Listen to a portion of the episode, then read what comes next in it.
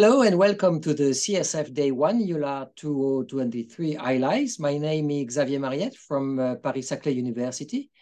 This year EULAR promises to be busy as ever, and today we have some terrific session with a wide range of topics and data. In this podcast, I would like to review what I think are some of the key sessions and papers of interest relating RA, PSA, AxSpA, and from the CSF perspective. I hope you find this post-act both interesting and informative. So let's begin by RA. I'll be highlighting some presentations, including the impact of cardiovascular comorbidities on efficacy of tofacitinib versus TNF inhibitors in the very well-known oral surveillance study presented by Maya Bush, a presentation of EULAR point to consider for initiating therapies in patients with inflammatory arthritis with an history of cancer by Jacques-Éric Gottemberg, and a very interesting presentation from the Swedish registries regarding the survival of the patients after having myocardial infarction. So let's begin by oral surveillance. It's known that patients with RA have a history of cardiovascular and are at higher risk of MACE when treated with tofacitinib. It was demonstrated in the oral surveillance. And there was no risk, no increased risk if patients with no history of cardiovascular disease. What is important in this presentation is that the odds ratio of remission and loss of activity were higher for patients receiving TOFA versus TNF inhibitors in patients with no history of cardiovascular disease. Conversely, this odds ratio was similar in patients with a history of cardiovascular disease. So these findings provide means to classify patients by risk, allowing TOFA to be considered is patients with no previous cardiovascular disease, regarding the fact there is no increase in safety concern, and possibly an increased rate of remission with TOFA versus TNF inhibitors in these subsets of patients. Second important communication, the EULAR point to consider of the initiation of targeted therapy in patients with previous history of cancer. It's always a challenge to treat these patients with biologic. We don't know if really biologic are going to be safe in this patient with previous cancer. And this group formulated 5 overarching principles and 8 points to consider relevant to the initiation of targeted therapies in these patients with inflammatory arthritis and an history of cancer. And you know that the knowledge has evolved over time. During the 2000s, we were really frightened with anti-TNF, and now with time, 25 years after introduction of anti-TNF, numbers of new studies demonstrated that the risk of cancer was probably not increased, so probably the knowledge evolved, and now we are in the time that we can treat this patient with an history of cancer with biologics. This presentation is also very important. It is the evolution of patients after a myocardial infection. You know that our patients are at risk of cardiovascular disease. And in this very large registry from Sweden, as you can see, 200,000 patients, it was demonstrated that the risk of death after a myocardial infection was increased in the patients who were taking steroids. And if the patient were taking DMARDs or anti-TNF, it decreases the risk of myocardial infarction. Let's move now to psoriatic arthritis. There is another session around EULAR point to consider. You are going to see this abstract by Saboti. And we also are going to discuss the determinants of radiologic progression, and last, an interesting report of a comparison between Ixekizumab and Adalimumab. So firstly, the point to consider for the definition of a clinical imaging feature suspicious of progression to psoriatic arthritis. So the idea was to find what are the items associated with progression, and as you can see, patients with psoriasis may develop psoriatic arthritis at different time points. And so the collaboration between dermatologists and rheumatologists is important for being able to determine this progression and to be able to treat these patients as soon as they progress to psoriatic arthritis.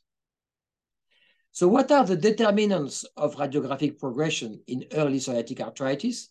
This study has looked at different items, and it demonstrates that the baseline clinical determinants for radiographic progression are older age, smaller joints, erosive disease, JSN score, and baseline CRP levels. And interestingly, it really looks like the factors associated with radiographic progression in rheumatoid arthritis. So this study is interesting because it's going to compare the effect of Ixekizumab and Adalimumab at the individual digit level with nail and distal IPD involvement in patients with psoriatic arthritis. It will be presented by David McGonagall, Dennis McGonagall, sorry.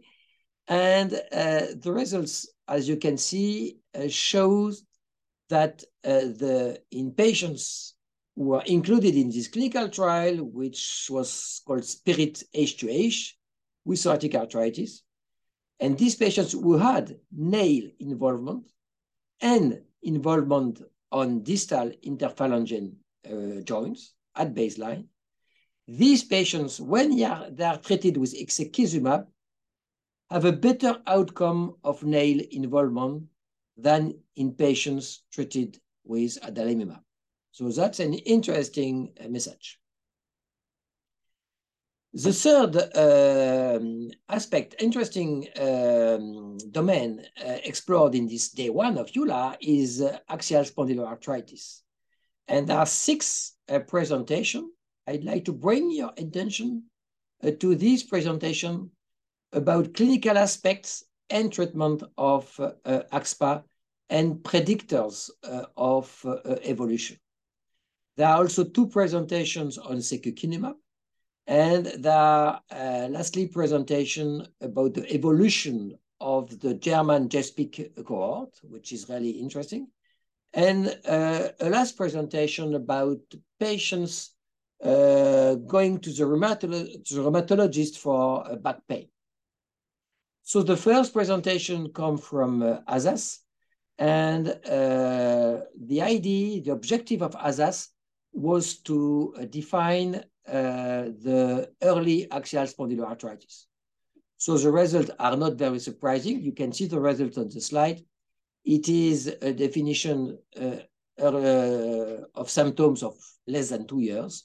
Axial symptoms should include spinal buttock pain or morning stiffness and should be considered by rheumatologists related to AxSpA.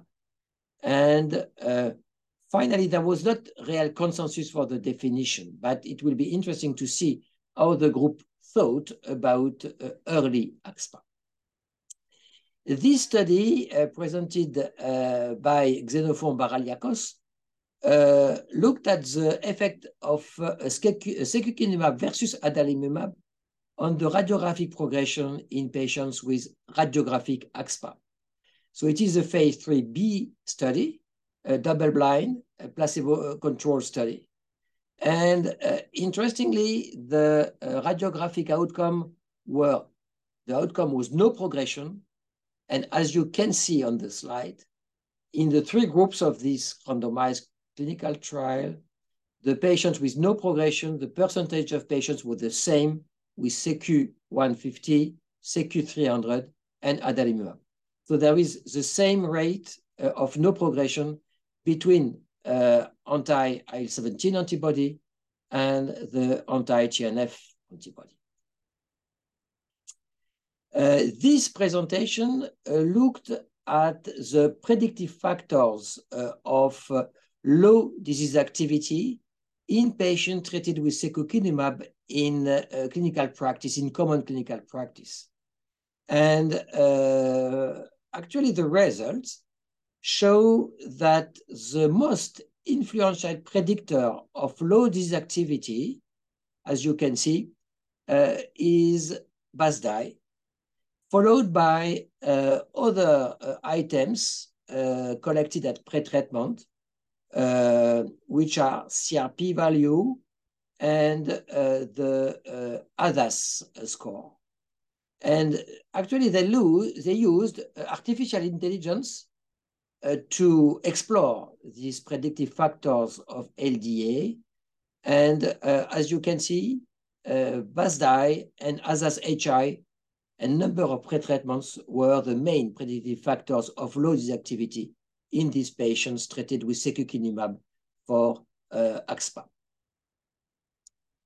The same type of studies was made by the people from the GESPIC cohort, which is a German cohort of patients with early spondyloarthritis, and they looked at the factor associated with remission in this cohort.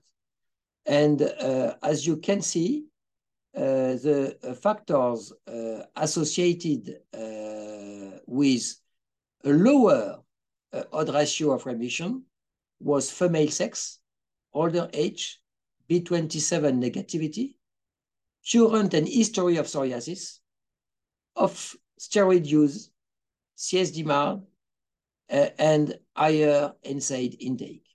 Interestingly, it is the first time that the history of psoriasis was associated with a lower odds of achieving remission in early AxSpA.